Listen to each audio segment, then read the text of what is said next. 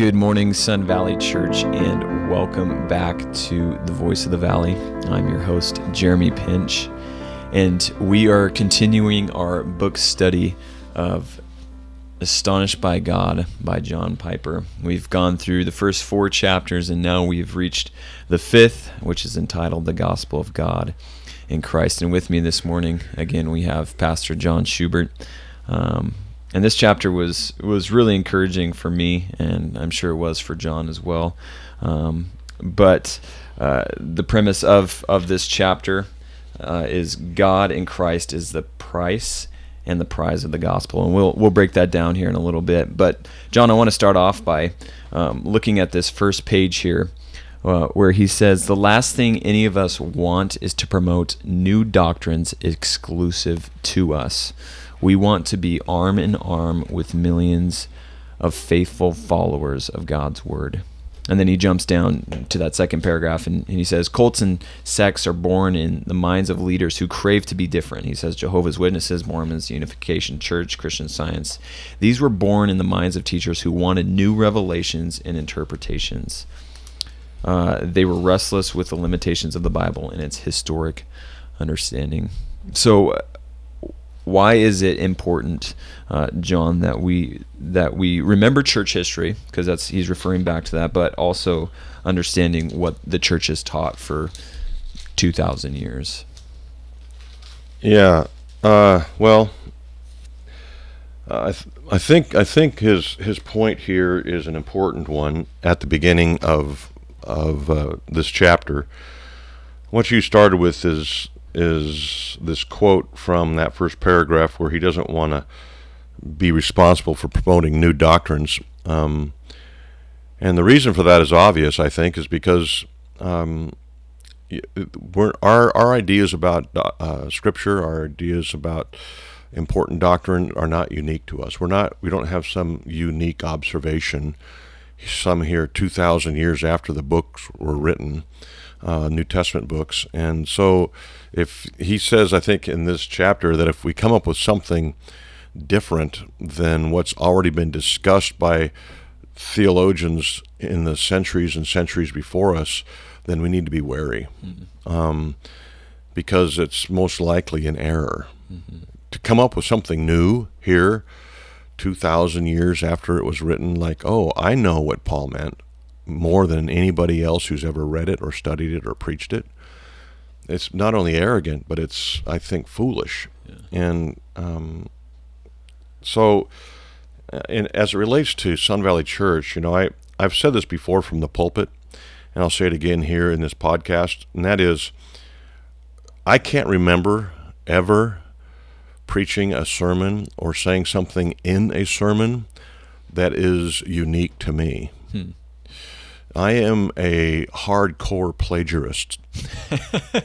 I'm not going to say something up there that's unique to me ever. The truth is the truth is coming out. It's coming out right now. This is confession.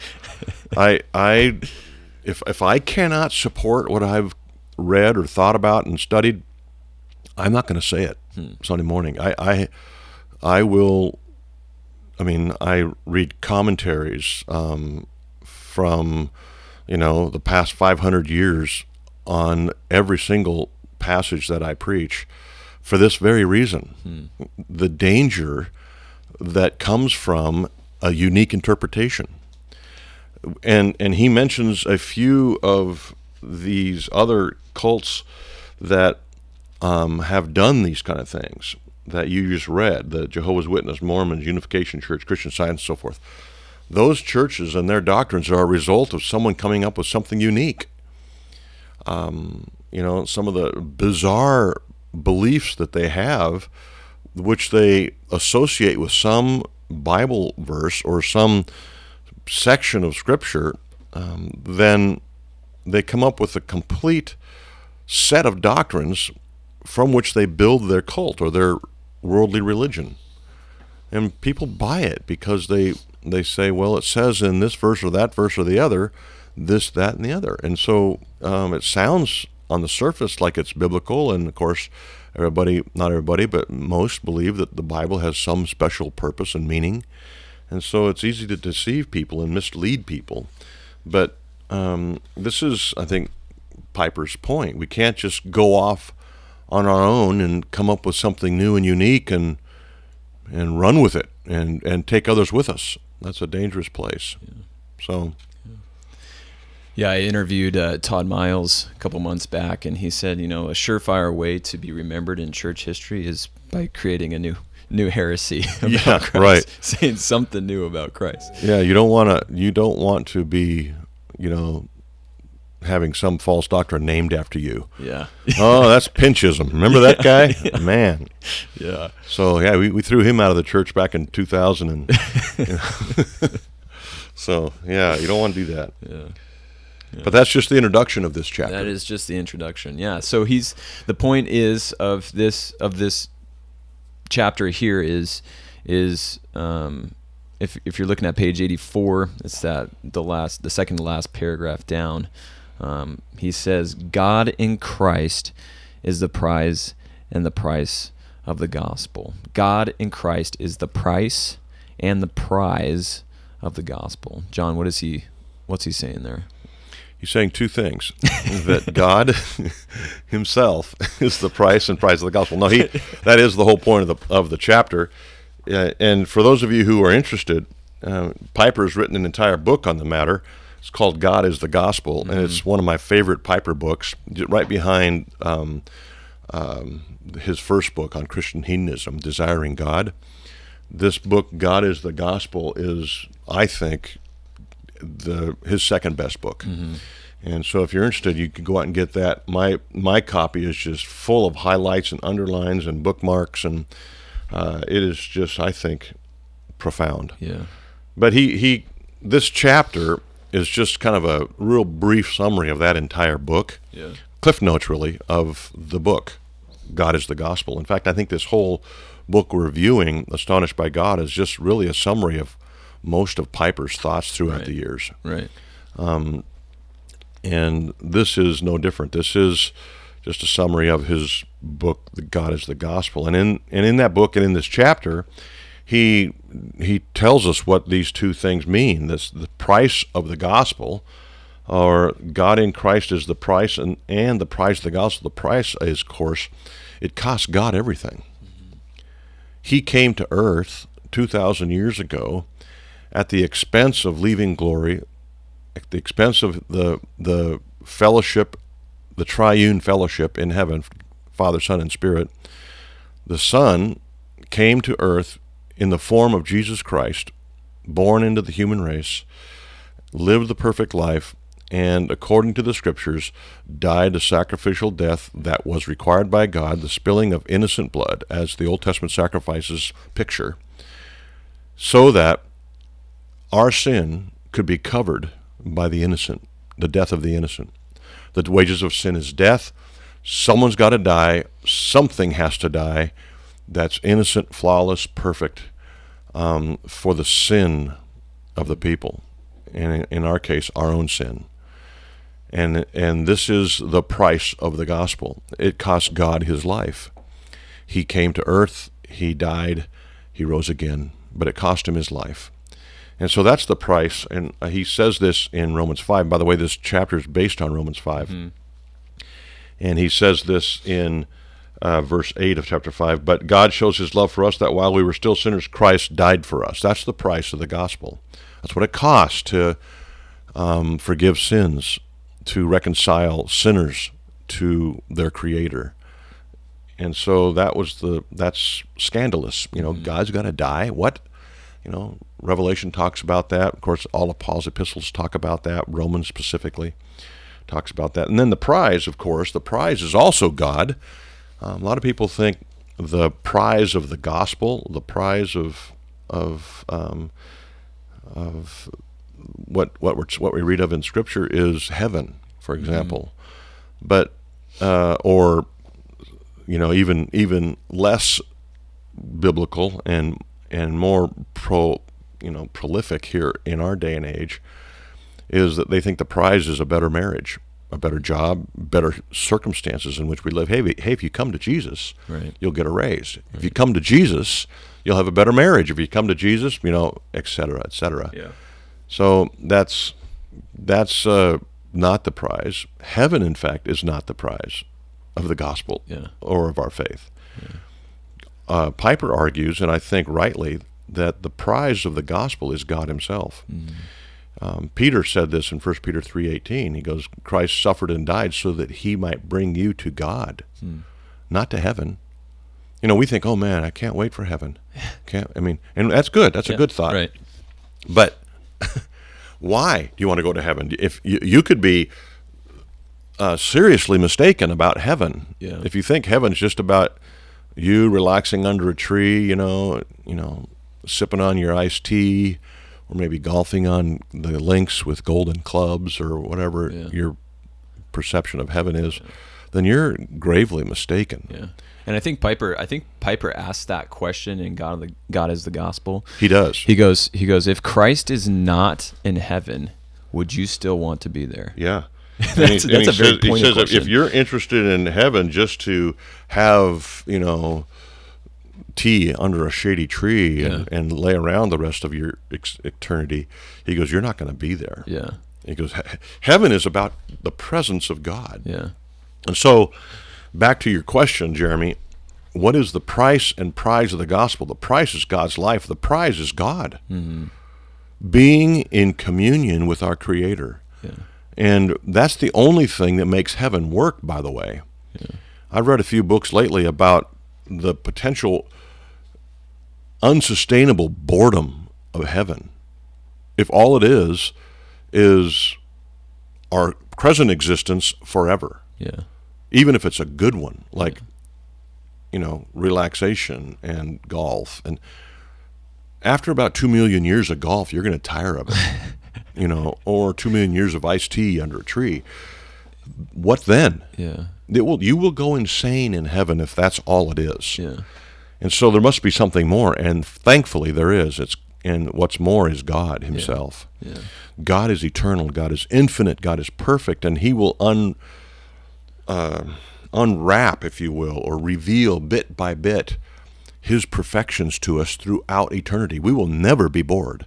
We will always be enthralled with God, not with His gifts, not with you know some some joy that's derived from things that he makes, but we're going to be sustained, exalted by Yeah. God himself. Joy in God, pleasure in God. At my right hand are pleasures forevermore.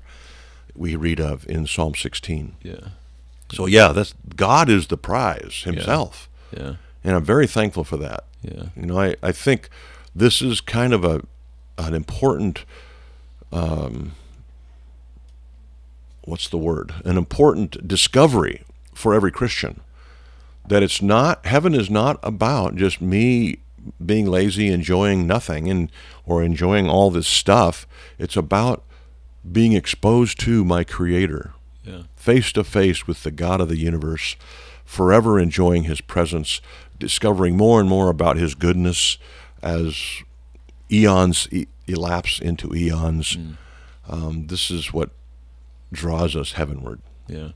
I I think it should it should transform how we how we view scripture now. Like Sure. Um Well, that's available now, by the way. yeah. That's what you're saying, Yeah. right? I mean, well, and I'm saying, and I'm saying too, like when we come to God through His Word, it's not, it's not a like we do this so we can check it off. We're we're actually doing this so that we can gain a deeper understanding of who He is, because Yes. that's the price. you That's- know? that is- that's the price. Is to yes. understand And, and my Him. point, uh, where I thought you were going, was the God in heaven that awaits us is here with us now. Yeah. We have a relationship with Him. We have access to the Father now through Christ. We have His mind, the mind of Christ, right here, recorded in the book. Yeah. We actually can begin eternity right now. Yeah. And in fact, that's what Jesus says about eternal life. It's present. It Yeah. begins now. Yeah, I just I just read an interesting book um, called Rediscover, "Rediscovering the Real Lost Gospel," and his his point in this book was that if if the gospel just stops at um, the cross and the resurrection, and it doesn't lead us to a relationship with Christ, there's a danger there. There's Sure. A, there's a danger if it just if it stops there because we can just say, well, yeah, Jesus died for my sins, and if I have no relationship with Christ, what does that mean? I can just continue doing what I want, right? Um, and so there is this the price, which is Piper's point. The price is Christ giving His life for His uh, church, and then the prize is the church gets to rejoice and be in fellowship with Christ, Yeah. with God through Christ, Yeah. um, which is amazing. It, it really is. It's it's a it's a wonderful. It, in fact, that's what Piper says. He says this is actually the good news. Yeah. The good news that God actually saves us to something substantial Yeah. and infinite. Yeah. He doesn't save us to these temporary temporal things that you get tired of in Yeah. a few years. You know, He- he'll he saves us to something that never tires, Yeah. never wears out. Yeah. We'll always have something. Yeah. The challenging part, you know, of course, is before we are actually in the presence of God, we have significant limitations. You know, we have um, these bodies that that require some kind of, you know, stimulus to help us understand things or experience things or enjoy things. Once we once we, you know, get rid of these sinful bodies that are restricting, and we receive a new heavenly body, which will be, you know, able to take in all of the glory of God, um, as God allows. Um, so until then, we've got to we've got to really struggle through our earthly physical limitations, and that is challenging. I think we need to acknowledge that. You know, we've got distractions, we've got fatigue, we've got you know aches and pains, we've got all these things that keep us from really fellowshipping with God at the level that we will one day fellowship with Him. Mm-hmm. But nevertheless, we still have God, and we need to work towards that and um, prepare ourselves for that one great day when we see Him face to face. Yeah. yeah.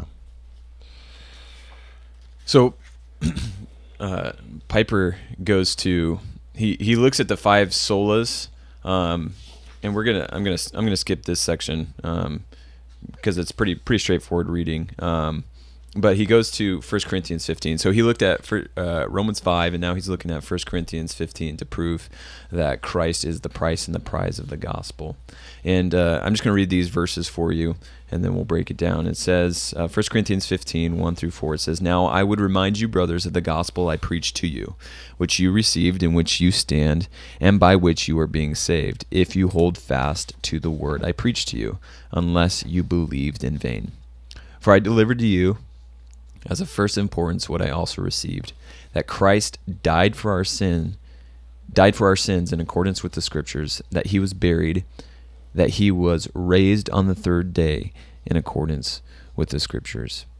And uh, Piper then gives a list of six elements of the gospel. Um, in this in this passage um, he says that the gospel is a divine plan the gospel is a historical event the gospel is a divine achievements accomplished through that event. The gospel is a free offer of Christ for faith. Um, the gospel is an application to individual believers of what God objectively achieved in the death of Jesus. And finally, the gospel is the enjoyment of fellowship with God Himself. Um, so, John, let's let's walk through these if we can. Um, what are some things that stood out to you, or what what are some things that you think would be encouragement to to Sun Valley? Well, I, I think that this whole section is is encouraging. Yeah. I mean, I, I would like to just read it to our people because it's so encouraging, but we don't have time to do that.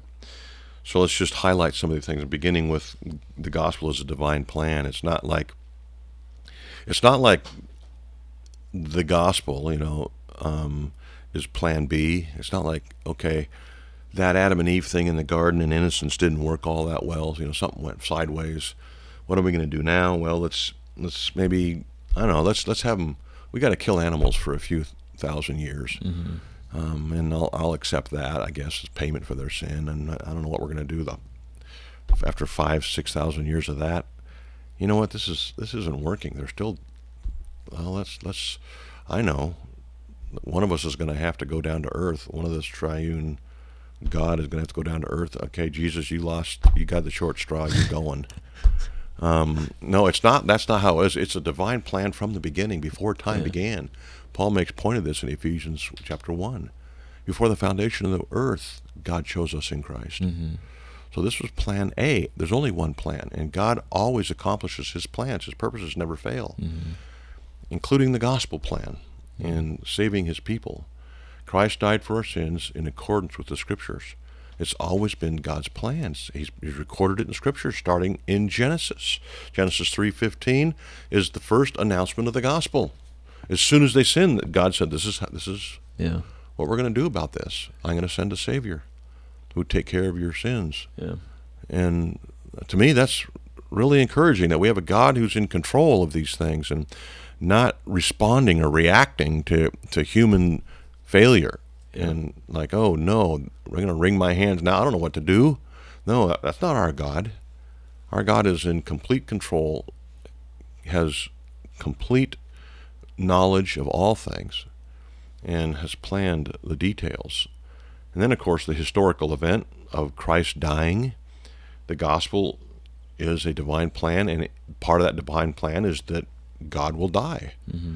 And so Christ came, lived perfect life, and died. Yeah.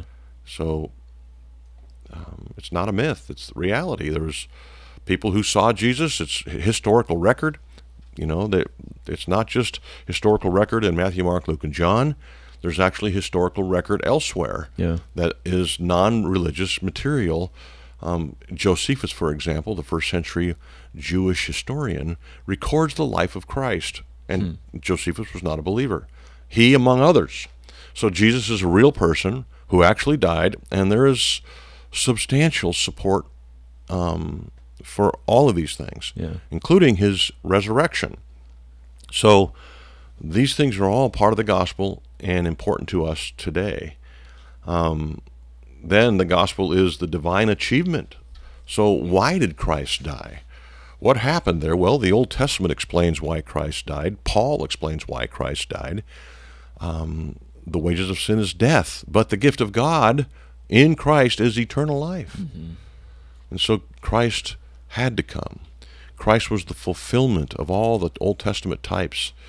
You know, in the animal sacrifices, all those things, those were not random, haphazard, weird religious practices from an ancient, ignorant people. Those things were laid out by God to the people of God for the purpose of demonstrating what was to come. Yeah. Christ Himself, the God of heaven, the perfect Lamb of God, which is why John the Baptist introduced Him hmm. to the people for the first time. Behold, look at this guy on the side of the hill. This is the Lamb of God who takes away the sin of the hmm. world. This is the one we've been waiting for. He's the one who is the fulfillment of all these Old Testament pictures that we've been practicing for the centuries that we have. It's, it's it's accomplished in Christ. Yeah. That's why Jesus could say on the cross, "It is finished. Yeah. It's done." Yeah. Yeah, amazing stuff. Yeah, the guy we're going through the Gospel of John with the students, and it is just like one point after the other. It's just like Oh, God yeah. revealing Himself, Mhm. and just the Passover taking place, and Christ going to the cross as the Passover lamb, and Oh, it- it is. It's really it's really fun to read and Yeah. just see how Christ is fulfilling that eh, for us. Yeah. Yeah, And for those of you who are new to Sun Valley, we as a church went through the Gospel of John yeah. uh, in a sermon series that I think is available online, isn't it, Jeremy? I don't know. Uh, I have to check on that. Yeah, but I think we've we're working on. If it's not online available, it it will be eventually. But yeah, that that is a, an awesome book. We have studied some great books at Sun Valley. You know, I think we started. Uh, really started with First, Thessalon- First Thessalonians back when we first began, and then went to Romans, and then to John, and then to Genesis, and then to Hebrews, and then Psalm 119 and James, and now back to Psalm 1. We've covered some awesome ground, Yeah, yeah, um, and it's been such an encouragement to our Yeah. souls. yeah. Yeah, it's been good. And then, of course, uh, we're, we're continuing back um, with Piper in 1 Corinthians 15. We've covered God. The gospel is a divine plan. The gospel is a historical event. Jesus actually was born and died. Gospel is is achieved in Christ's death, in that event of Christ's death, and then the gospel is a free offer of Christ for faith. So, for by grace you've been saved through faith. We come to Christ. We we we access this gift, this amazing plan in the gospel by faith. It's not something you work for. It's something Yeah. that you simply exercise by faith, and that faith is a gift of God. Ephesians two eight and nine. It's Yeah. it's something that is granted to us by God, so that we can see the reality of the work of God in Christ. Yeah. Yeah. Um, and then the gospel, gospel is application to individual believers. God actually regenerates us through the Holy Spirit. He he has his people and he he takes that person, gives them a new heart, regenerates their, their mind, their heart, their soul, and then the gospel becomes attractive to these people. Yeah. These people respond in faith. They exercise faith given to them by the Holy Spirit. They respond in faith, be believe the gospel, are forgiven of sin, rege- they're first regenerated, which causes them to accept the gospel and, and confess their sins and be converted. And so this is a, a divine accomplishment. It's an application to the individual believer that's achieved in the gospel. And then, of course, it ends with the gospel is the enjoyment of fellowship with God. Um, and we just we've been talking about that Hmm. Yeah. the whole time. God is the gospel. Yeah. Yeah. So, yeah, it's amazing stuff. Yeah. Yeah, this chapter is was really good and as as you said, John, was a, a summary of of his book God is the Gospel. And if you haven't read that book, friends, we would we'd encourage you to pick that up or if you just want to read a summary of everything that Piper has studied for decades, um, pick up this copy of Astonished by God. And for those who have been going through this book, we hope that you've been encouraged um, through this chapter um, and the chapters before this and, and the chapters that will follow. Um, it's been encouraging to us, and uh, we look forward to next week as we talk about um, the call for missions um, to go out into the world. Um, church, we love you. We look forward to being with you on Sunday and next week on the Voice of the Valley. Have a great day.